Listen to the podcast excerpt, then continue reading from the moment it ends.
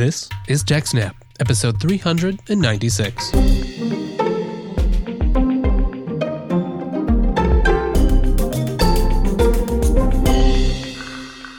Hello and welcome to TechSnap, Jupiter Broadcasting's systems, network, and administration podcast.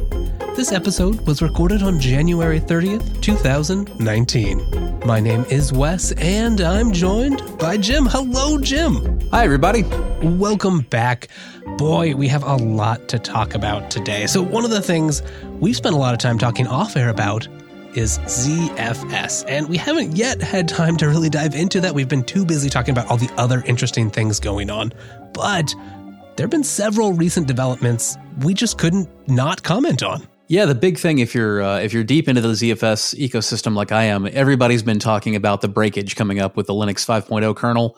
The developers they've enforced deprecation of a kernel symbol that OpenZFS on Linux relied on, and we're going to talk about whether that's as big a deal as it's been made out to be or not. What made this whole thing worse is just before all this happened, back in December, there was some interesting news, some recognition from the OpenZFS community that a lot of new development was happening over in the ZFS on Linux tree. So FreeBSD in particular was thinking about rebasing, moving things over, and using the ZOL tree as sort of the origin for everything. So it was kind of a great time to be a ZFS user on Linux, and suddenly more breakage, more reminders that for a lot of people, the ZFS just doesn't feel at home in Linux. Yeah, but to be fair, though, nothing has actually broken. This is something that we're talking about. It's an issue that doesn't impact anybody until the 5.0 kernel, which absolutely nobody is using in production at this point. That is some severely bleeding edge stuff. It's probably not going to make it into, even like in the Ubuntu world, you're probably not going to see that even in the intermediate releases for another year or so, much less the long-term service releases. Unless you're compiling your own kernel and therefore also your own ZFS module, you're not going to hit any problems. Yeah.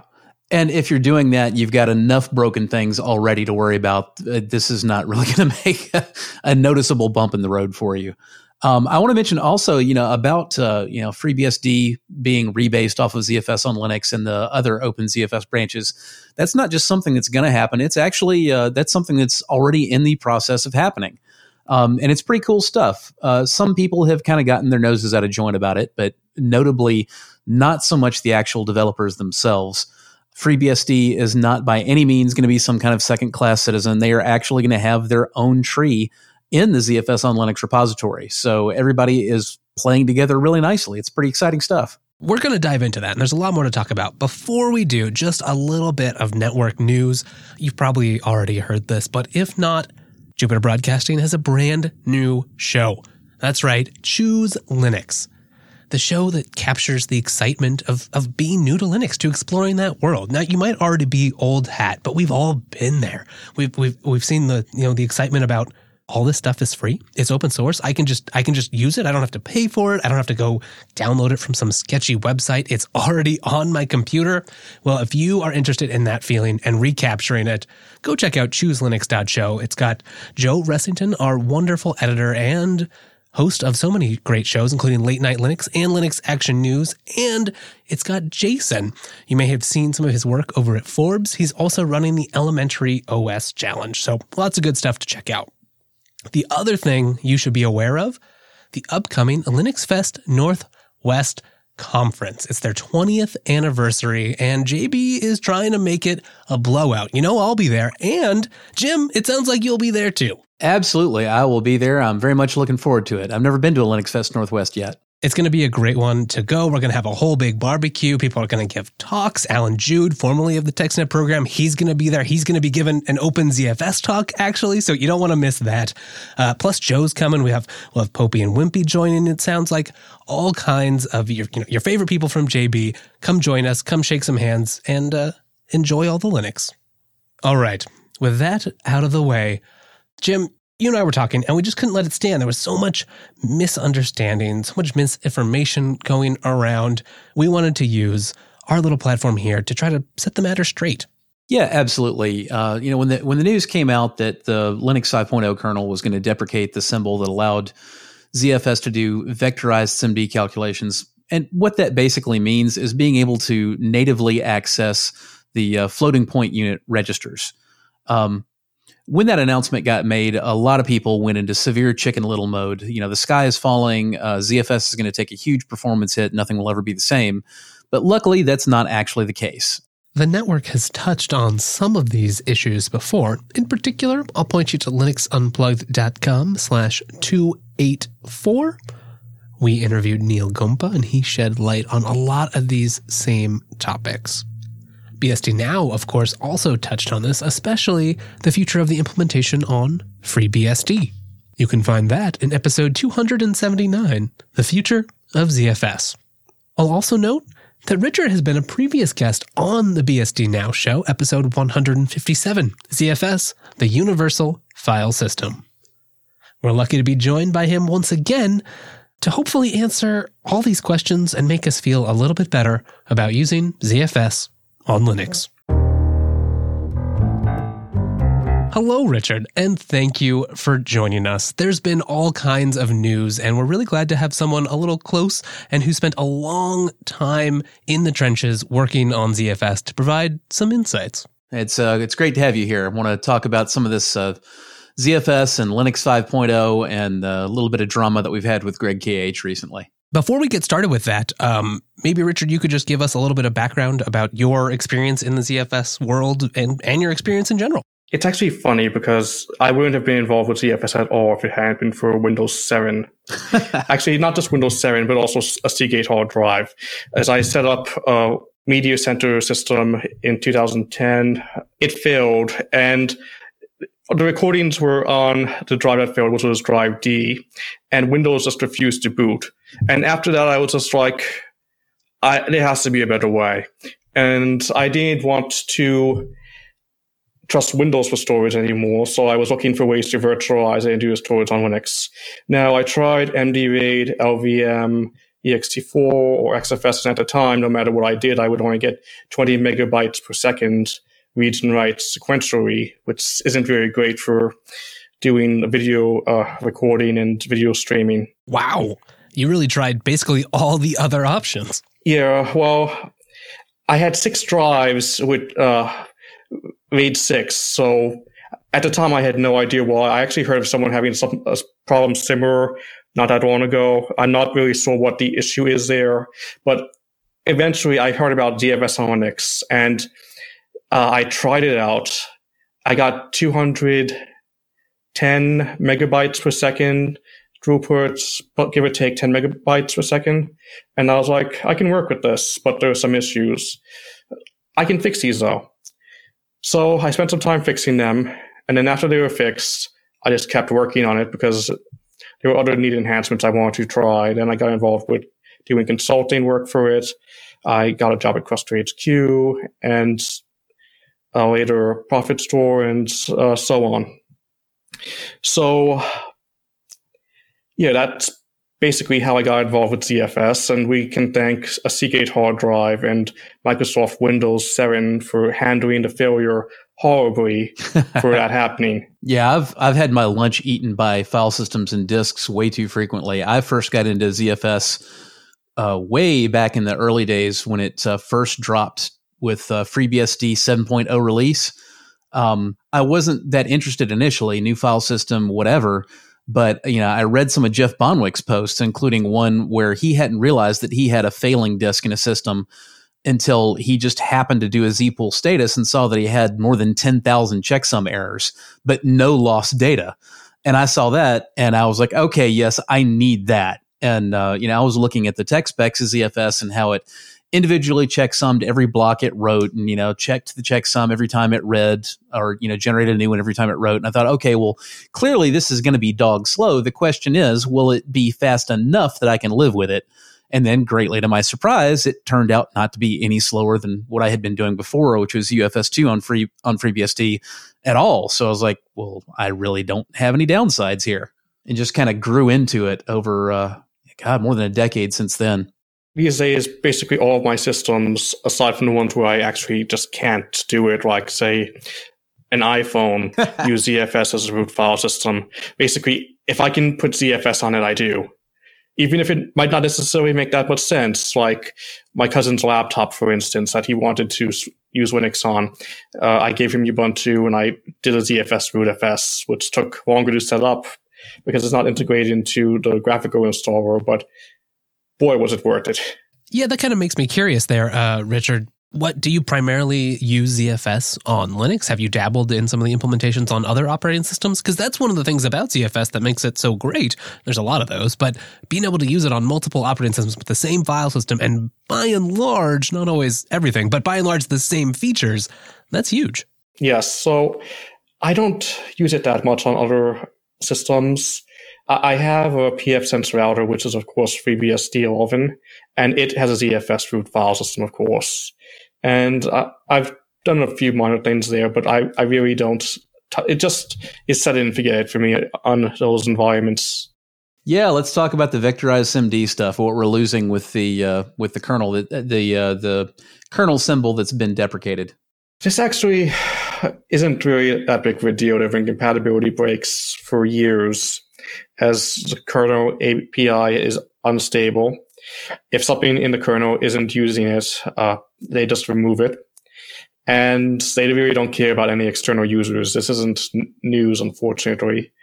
But a symbol that people have been somewhat upset about is one that is used to basically make it safe to do floating point and vector operations inside of the kernel. And unfortunately, not many people actually understand how this works very well. So from their perspective, which is perfectly understandable, removing this symbol basically breaks ZFS's acceleration code, which has been in it since 0.7, at least on Linux. However, in actuality, that symbol really is only, well, the two symbols. One is to turn it on, one to turn it off. They really only do two things each, one to do it and the other to reverse it. So one thing that it does is it turns off kernel preemption. Talk to us about what kernel preemption means, please, Richard. I guess I have to go back to DOS for this.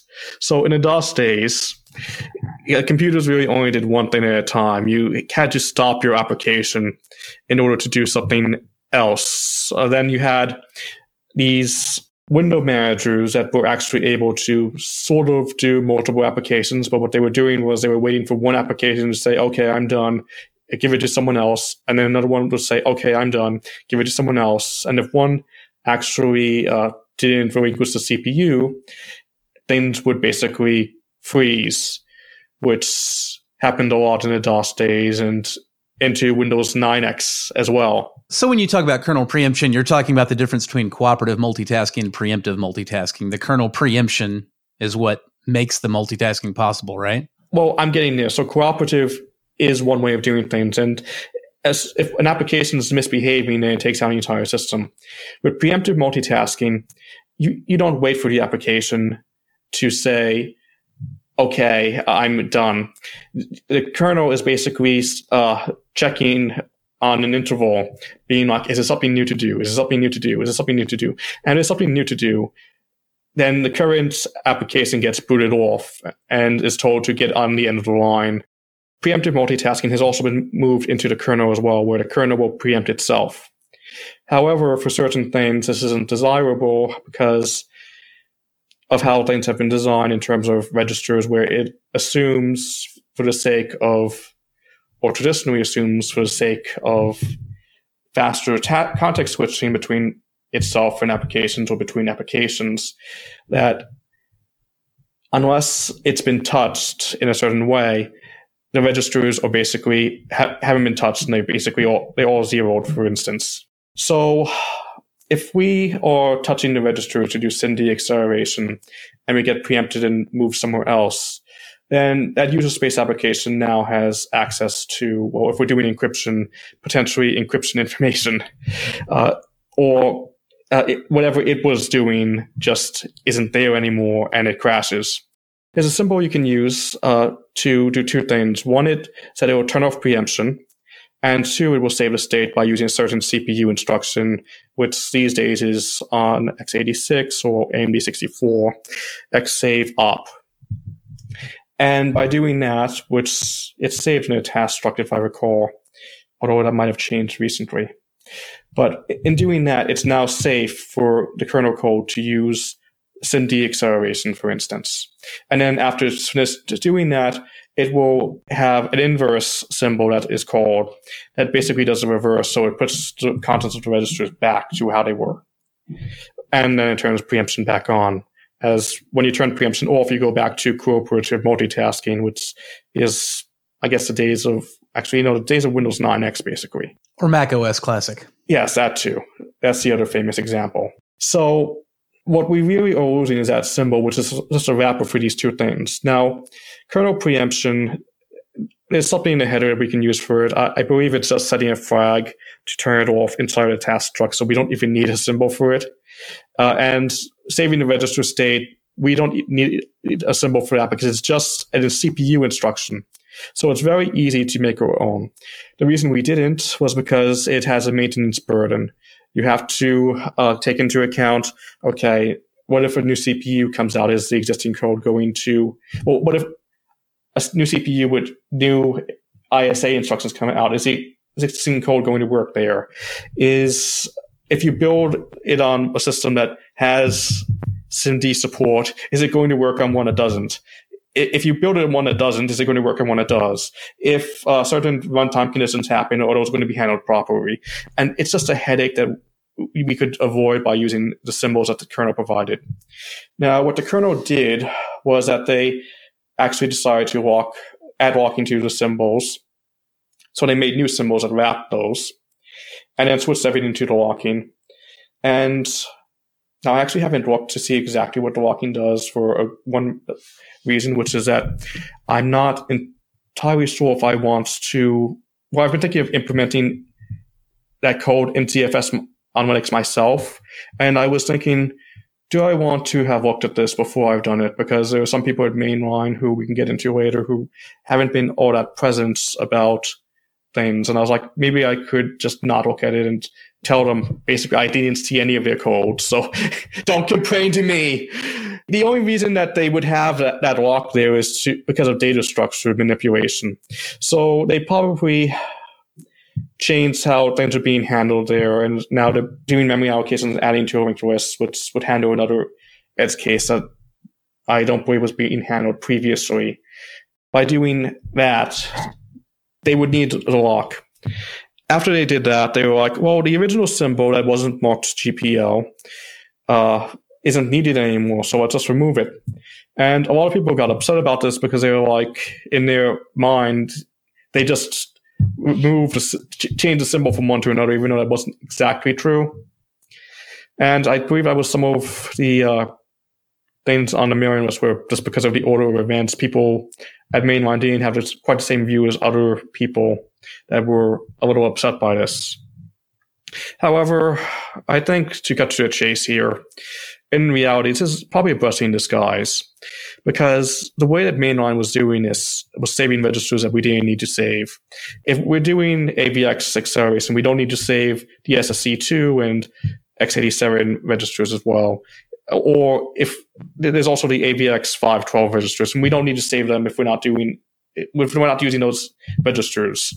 So we actually could make the code slightly faster if we were to implement our own. The downside is that it's a bit of a maintenance headache, as I said, as now we're doing a bunch of stuff on our own that we didn't have to do previously. The improvement in performance is probably going to be 1% or less. And it's just not something I would traditionally deem worthwhile to do. But since we're being forced to do it, why not? So if I look at this like I've been mulling it over, I probably will end up doing the faster implementation simply because I can, and I've been forced to do it by Mainline. Because the alternative is these would all be slowed down, right? Like if you didn't take advantage of the vectorized instructions, then computing those checksums would be slower. If we're CPU bound. If we're not CPU bound, no. Right. So is that enough? Like you were just kind of touching on that. Is that enough incentive to get this work done? How difficult is it? And I'm curious too, because you were talking a little bit about the maintenance burden, and that's a huge thing, especially since ZFS is multi-architecture on multiple operating systems and targets. So having more and more things to tweak just makes, there's these informal lists of when you're making changes in PRs, you got to know to check for all of these different problems. Well, I'm not that concerned about the other OpenZFS platforms. I don't think this really affects them, and I will keep them in mind when I'm making these changes, especially since FreeBSD is adopting or will be basing on ZFS on Linux to make it the upstream repository from which it will be sending and receiving patches. So, yeah, I believe Matt Macy's working on that. So, and I actually spent some time giving him some tips on issues he was having in adapting the ZFS on Linux code to FreeBSD. And the last thing I'd want to do is make more work for him, because then he'll ping me and ask me about how to fix it, and I'll be making more work for me. What do you think the performance impact is going to be like for anybody who ends up needing to run a build that doesn't have the vectorized SIMD before the code to do it inside the ZFS kernel module comes out? It depends on whether or not the CPU bound before and after, and also whether or not they're using the SSE 2 or AVX acceleration. I don't actually have numbers for that offhand, so I couldn't tell you. I'd say at least just a ballpark range would be at least a factor of 2 slow down if you're already CPU bound. Sure. I guess really the question is more along the lines of, what kind of CPU usage amplification factor would you be expecting over using the vectorized code versus using non-vectorized? Put it this way, I usually see very negligible CPU impact on my systems from running ZFS. And if you double very negligible, you're still not really looking at a whole lot of impact. I'd rather just say I'm not 100% certain than give an incorrect answer. Fair enough. However, I will say this. It would take me between 3 to 6 hours, depending on how careful I'm being, to implement a fix for this. So it really isn't a big deal. I've got a follow-up question. So this was kind of a storm in a bottle. We also saw some attitudes expressed by various Linux kernel maintainers about not being especially sympathetic towards ZFS on Linux. And as you mentioned, Richard, there's recently been some changes. There's been recognition that ZFS on Linux is kind of the primary development environment where a lot of open ZFS development happens. So it's a great time on one hand to be a ZFS on Linux user. From your perspective as a developer, are there things that kernel maintainers can do to make this harder for you? Do you expect that to happen? Or is it sort of like, yes, there's occasional breakage, we got to figure some things out, but you're not worried? I've heard suggestions that they can. I have some ideas for ways that they might be able to, but they'd be making a lot of work for themselves to be going after us in that way, because they have to be re-architecting their code in ways that hide things that we need, but do it in ways that I've actually thought about how you would do this. And it would actually make Linux slightly less efficient. So I really don't think there's any appetite for doing that. I would agree with that. I mean, I'm not an OpenZFS developer, but the developer whose comments on the LKML really got this whole thing kickstarted was Greg KH. And I don't think that his tone was particularly professional. He was a little peevish, but I think there's a huge difference between being a little bit peevish about a non-GPL kernel module and actively trying to sabotage somebody else's code. And I do not believe there are any senior Linux kernel developers who would indulge in that kind of thing. I don't think anybody's coming after ZFS. I wasn't that upset about what Greg said. He's basically Linux's number one fan. If something's not in mainline, he's not a huge fan of it, and it's not just ZFS in particular that he's picking a bone with. It's basically anything that's not in the main tree. And he's also a huge GPL fan, where he's like, he just doesn't really want to spend any of his mental cycles on anything that's not GPL licensed. So I wasn't really surprised by his remark, and I wasn't particularly offended, as Greg and I know each other. We've collaborated slightly on a few things in the past, and he's not a bad guy. He's just he's Linux's number one fan. I'll just put it that way. I think we're just very grateful for your insights here, Richard. Thank you for joining us. Where can they find out more about you, or find you on social media? I'm not actually on social media unless you go to GitHub. I've always been somewhat concerned that people would use social media for bad things. And I just never went on it, as it just didn't make sense to me. I was like, why would you open yourself up to that risk? I think you've been proven that that's pretty reasonable in these days and this day and age. Yeah, I was surprised it took so long. I actually had trouble understanding it at first, so I asked a friend of mine what the point of it was, and what he told me was that it was a way to ensure that home burglaries are much more convenient for all parties. The homeowners don't have the unpleasant experience of being burglarized while they're there. The burglars don't have the unpleasant experience of dealing with homeowners when they're there. It just makes the entire affair much more pleasant. And I was like, why do I want to be burglarized in the first place? So I don't really do social media. Thank you for joining us. And we look forward to seeing more of your great contributions to the ZFS project in the future. Have a great day. Thanks again to Richard for joining us today. He really helped clear things up. And you know what? I'm more enthused than ever to go build ever more ZFS file systems. You can, of course, find links to everything we talked about and all the things Richard mentioned today over at techsnap.systems/396. You can also find the backlog of all the episodes of TechSnap and the ways to get in touch with us. If you want to find all the other fine Jupiter Broadcasting content, well, of course, we've got a YouTube page and jupiterbroadcasting.com. That has everything you want, including the calendar of when we'll be live. It's also got some of our great new shows. Make sure to check out User Error. And if you were a new Linux user, or you know someone who is, don't forget to try Choose Linux.